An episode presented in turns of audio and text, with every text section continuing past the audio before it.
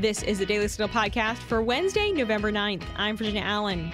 Following the election, voters want to know their vote was counted and the election was secure.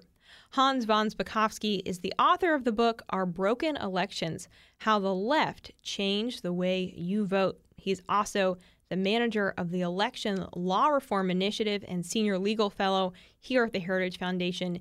And he joins me on the show today to talk about election security and the states that are best and worst when it comes to election laws. Stay tuned for our conversation after this. At the Heritage Foundation, we believe that every single policy issue discussed in DC tells a story. So we want to tell it well. On the Heritage Explains podcast, co hosts Tim Doescher and Michelle Cordero take one policy issue a week, mix in a creative blend of clips, narration, and hard hitting interviews to equip you on crucial issues in under 20 minutes. So get your story straight. Subscribe to Heritage Explains wherever you listen to podcasts. We are joined today by Hans von Spakovsky, the manager of the Election Law Reform Initiative and a senior legal fellow at the Heritage Foundation. Hans is also the author of the book Our Broken Elections How the Left Changed the Way You Vote. Hans, welcome back to the show. Well, thanks for having me, even though I think we were all up pretty darn late Everyone's a little tired. Everyone's a little tired. But, you know, Hans, after elections, I think on both sides of the aisle, what we've seen over the years um, is, of course, voters raise concerns about the security, about the integrity of elections and the results. You write and research on this extensively. You run the Heritage Foundation's voter fraud database. How often does voter fraud actually happen? Well, we don't we don't know the answer to that. Um, we can get a read on it by the proven cases of fraud that have occurred. Mm-hmm. Uh, that's what our database is full of. And we're constantly adding new cases to it. Mm-hmm. Uh, some of the cases are just isolated individuals taking advantage. I mean, we just added two cases where uh, two people were convicted of voting in the names of their deceased mothers. Hmm. On the other hand, um, so that's just one person you know, trying trying to uh, uh, thwart the system. So, right. On the other hand, we get cases where there's an organized effort to do this. Um, we recently added uh, convictions of two individuals down in a small town in Louisiana, the chief of police and a member of the city council. Why? Yes. Well, because they had put together this elaborate effort to bribe voters into voting for them. Hmm. So it's it's just kind of a, a mix. What we do know is it happens often enough that we need to be concerned about it. And when is it going to matter the most? In close elections. Yeah, yeah. Well, and you may have uh, essentially just answered my second question because I was going to ask you is there a common way or a most common way that voter fraud takes place? But it sounds like People no. get pretty creative. It's they're very creative, and if you again, if you look at our database, you'll find every kind of fraud you can imagine in there. Mm. Uh, bribery, like the cases we just talked about, uh, absentee ballot fraud, uh, impersonation fraud, registration fraud. And when people wonder, well, registration fraud, what's that, and how could that affect an election?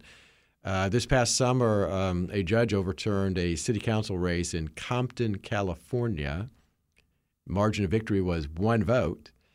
And it turns out that uh, half a dozen individuals registered to vote in Compton who don't actually live in Compton. Mm. So that's clear registration fraud, and it it affected the outcome of the election. Mm. Wow.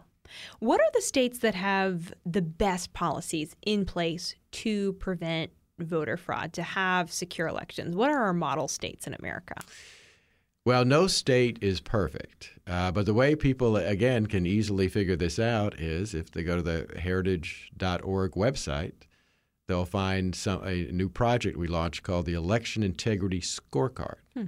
And we have rated every single state in the country based on their election laws related to integrity and 47 different criteria we came up with. As an example, uh, you get a you get a nice uh, set of points if you have a voter ID law.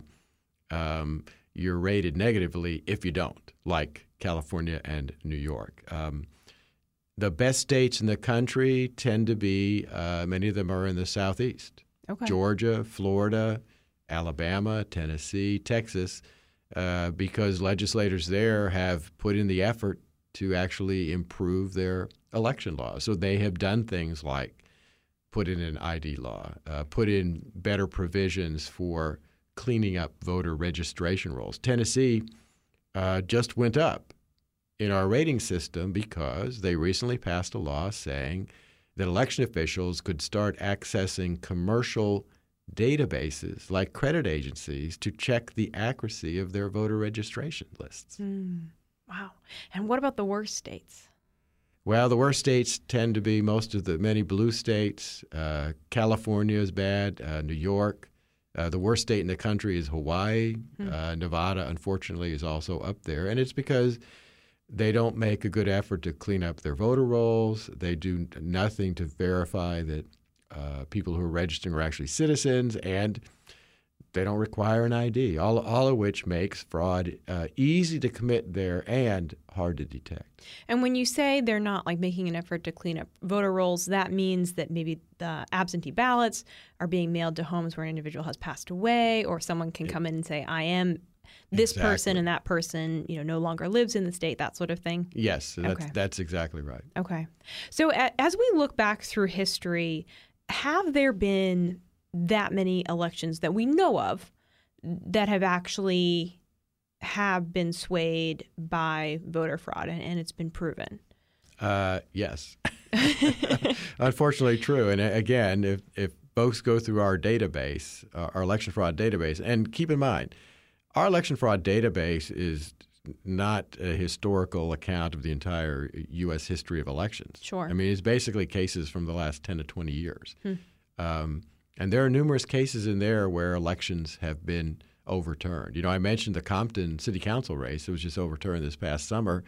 Uh, remember, four years ago, we had a, actually a congressional race, Ninth Congressional District of North Carolina, overturned a new election held after the State Board of Elections conducted a very intensive investigation and discovered uh, uh, systematic absentee ballot fraud that affected the outcome of the election. So, look, elections have been overturned not just at local levels, but even, for example, at, at congressional races too. Mm-hmm. Of course, we've just had an election and many, many more elections, of course, to take right. place in America's future. Um, the beauty of, of living in America is that we have a voice as the American people. We get to cast our ballots for uh, the individuals who we think represent our values most, who will represent our nation best. When when you know we're we're looking back at elections, um, you know, can can we trust the results of elections? And when do you think are times when we need to call things into question? Are, are there certain signs to look for? Look, I, I, think we can trust many, if not most, of our elections. Um, but there are elections where uh, either people cheat or significant errors are made by election officials that question the, the, the results. Um, in the absentee uh, ballot fraud area, for example, um, one indication that fraud may have occurred, and this is the way these kind of cases have been discovered in the past, is um, look, if you're voting in a jurisdiction where in past elections the average number of people using an absentee ballot has been about 10%, if all of a sudden in an election that jumps to 30 or 40%, well, yeah, maybe maybe there's some reason why all of a sudden people started using those ballots, but on the other hand, maybe there isn't. Uh, another indication of that is, look, if on election day, one particular candidate gets 60% of the votes and the losing candidates gets 40%, but when you count up the absentee ballots, it turns out the uh, winning candidate got 90% of the votes come on, that that that again should raise a suspicion because why would there be a huge differential between the absentee ballots cast for for a candidate and the, the, the ballots cast on election day? Yeah. So, what are maybe three or four of the best practices to keep elections fair, safe, and secure? Uh, first of all, every state ought to have a voter ID requirement that applies to both in person and absentee ballots. Um, every state that's that's done this has put in a provision providing a free ID to anyone who doesn't already have one. That's one of the most basic things. Um, The second big thing that states need to do is a better job of maintaining the accuracy of their voter rolls. And that means, for example, regularly checking to take people off who have died, regularly checking to take people off who have moved out of state. Mm-hmm. Um, and the absentee balloting process needs to be well managed um, because it's the only kind of ballot voted outside the supervision of election officials and outside the uh, observation of poll watchers. So while we need absentee ballots for people who are disabled uh, to make it to a polling place or perhaps are out of town, although these days that's a little bit harder to claim when we have early voting for such lengthy periods, uh, the, the use of absentee ballots should be minimized. And we should only allow that for people who really can't make it to a polling place to vote. And those absentee ballots, for example, no state ought to allow what I call vote trafficking. Uh, yeah, you should be able to mail your ballot bag. You ought to be able to personally deliver it to election officials, a member of your family too. But allowing third party strangers like candidates and campaign activists, political guns for hire, to go to people's homes and pick up their absentee ballots and potentially pressure and coerce them to vote a particular way or maybe change that ballot, that is a very unwise policy. And yet, about half the states allow that. Mm, wow. I want to encourage all of our listeners to check out your work at heritage.org, to look up the voter fraud database, the election scorecard. Hans, you stay busy. There's a lot going on. well, particularly in an election year. Absolutely. But thank you so much for your time today. We really appreciate you joining the show right after such a crazy time and such a wild election. Sure. Thanks for having me. And that'll do it for today's episode. Thanks so much for listening to the Daily Signal podcast. If you haven't had the chance already, be sure to check out our evening show right here in your podcast feed, where we bring you the top news of the day. And also make sure to subscribe to the Daily Signal podcast wherever you get your podcasts and help us reach even more listeners by taking a moment to leave a five star rating and review. It's so great to hear all of your feedback. Thank you all again for listening. Have a great day, and we'll be back with you at 5 p.m. for our top news edition. The Daily Signal podcast is brought to you by more than half a million members of the Heritage Foundation. Executive producers are Rob Bluey and Kate Trinko. Producers are Virginia Allen, Samantha Aschieris, and Jillian Richards. Sound design by Lauren Evans, Mark Guiney, and John Popp. To learn more, please visit dailysignal.com.